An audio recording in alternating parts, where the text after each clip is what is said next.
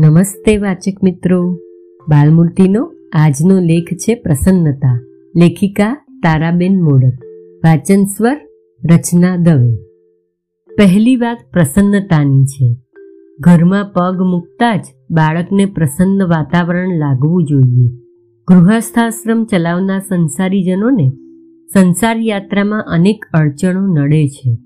અનેકવાર સંસારની ઉપાધિ અને ચિંતાથી આપણે ઘેરાયેલા હોઈએ છીએ. ઘણીવાર મન ક્ષોભિત થયેલું હોય છે. ક્યારેક મન થાકી ગયેલું હોય છે.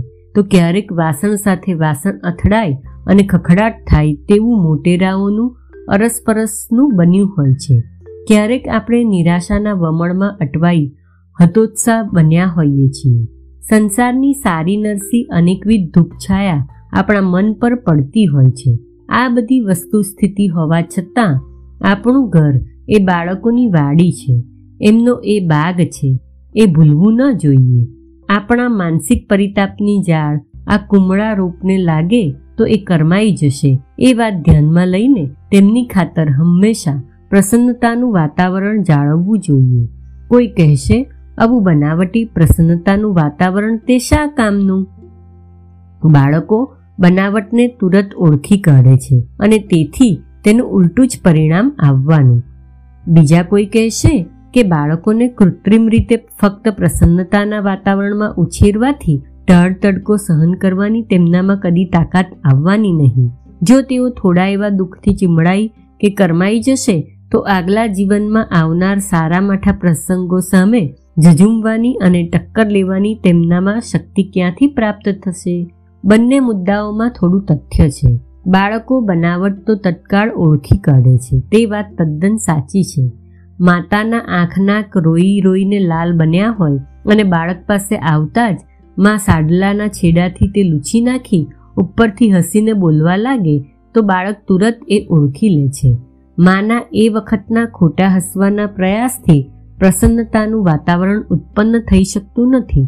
તે જ રીતે ચીડાયેલા અને સંતાપ પામેલા પિતાને ઓળખ્યા સિવાય બાળક રહેતું નથી. દૂરથી ચહેરો જોઈને જ બાળક વાતાવરણ કેવું છે તે પામી જાય છે.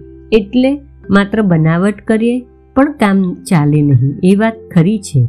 બીજી વાત એ પણ છે કે મોટા માણસો પણ પોતાના જ ઘરમાં હંમેશને માટે બનાવટ કે ઢોંગ કરીને કઈ રીતે રહી શકે? માણસને પોતાના ઘરમાં તો છૂટનું વાતાવરણ જોઈએ જ.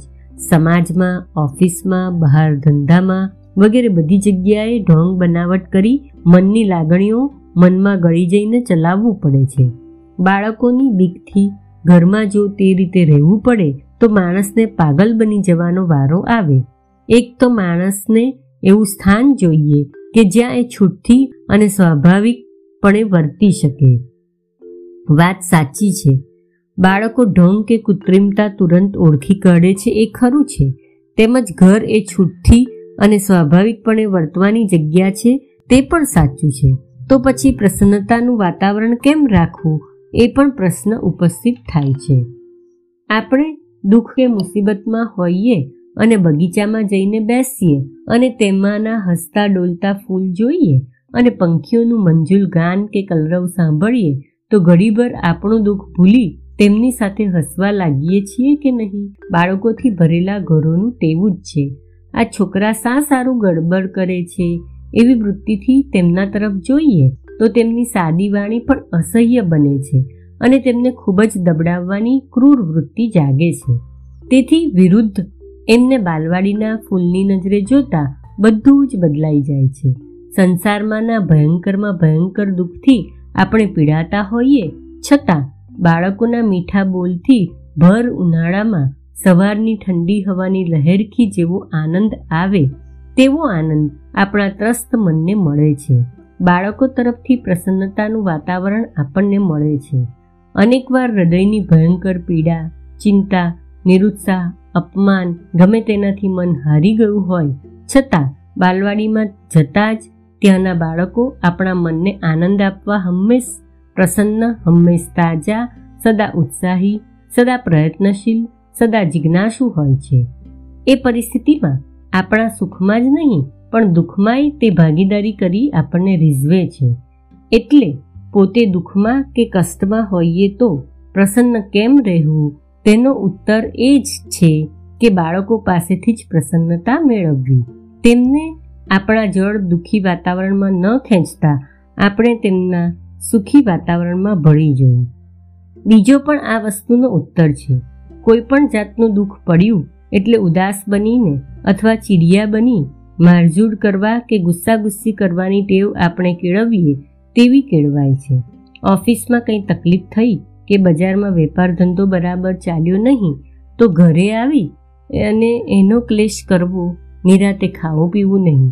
સાવ અતડાની જેમ વર્તવા લાગવું. બાળક પાસે આવી કંઈ કહેવા લાગ, કંઈ કહેવા લાગે તો તેને દબડાવવું. આવી બધી ટેવ પાડીએ તો તેવી ટેવ પડે છે.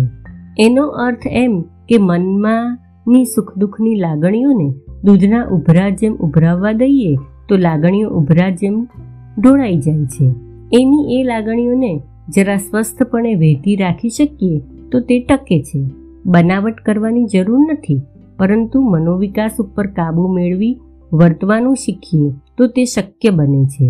ઘરમાં જંગલી રીતે રહેવાને બદલે, વર્તવાને બદલે લાગણી અને વર્તનને સુસંસ્કૃત કરવા પ્રયત્નશીલ બનવું.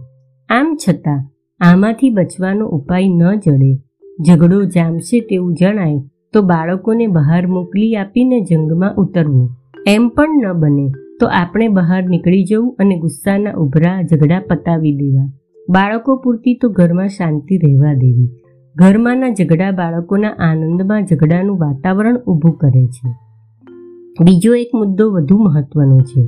બાળકોને હંમેશા જ પ્રસન્નતાના વાતાવરણમાં રાખીશું તો તેઓ જગતના કઠોર વાતાવરણમાં ટકવાને કેવી રીતે તૈયાર થશે?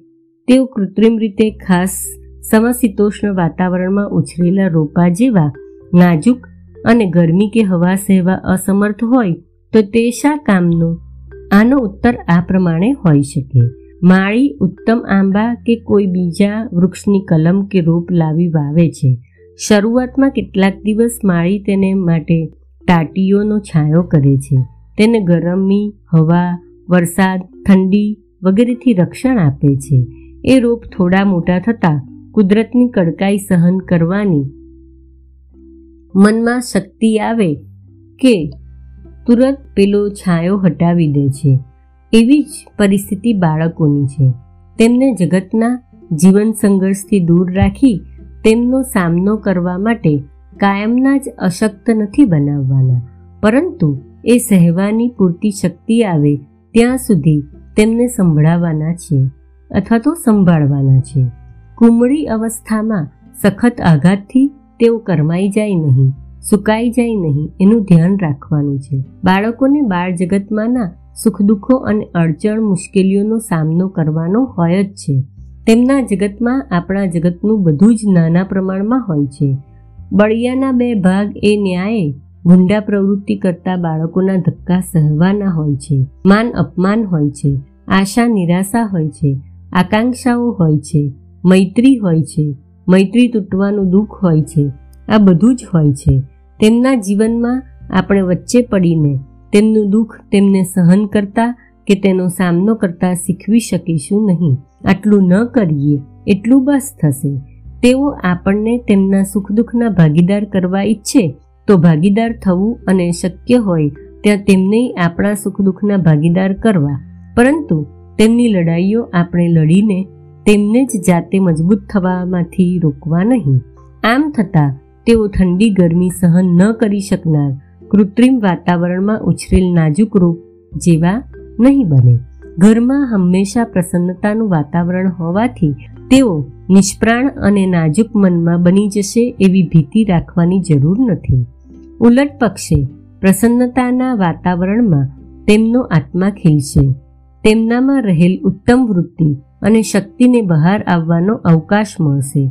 ટૂંકમાં, એમનો મનોવિકાસને પોષણ મળશે. એટલે આપણું ઘર પ્રસન્નતાના વાતાવરણથી ભરપૂર રહે તેની પ્રથમ કાળજી રાખવી. તો પછી પ્રસન્નતા કેમ રાખવી?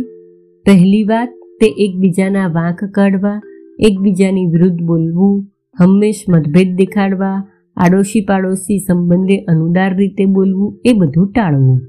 નાની નાની વાતમાં ટંઠા ફિસાદ એકબીજાને ઉતારી પાડી બોલવું, કટાક્ષવાણીથી સામાન્ય દુઃખી કરવા, એ પણ છોડવું. કુટુંબના બધા જ સભ્યોએ એકઠા મળી વાતો કરવી. સૌએ પોતપોતાની વાતો કહેવી એવો રિવાજ રહે તો કુટુંબ માટે એ આનંદની વેળા ગણાય.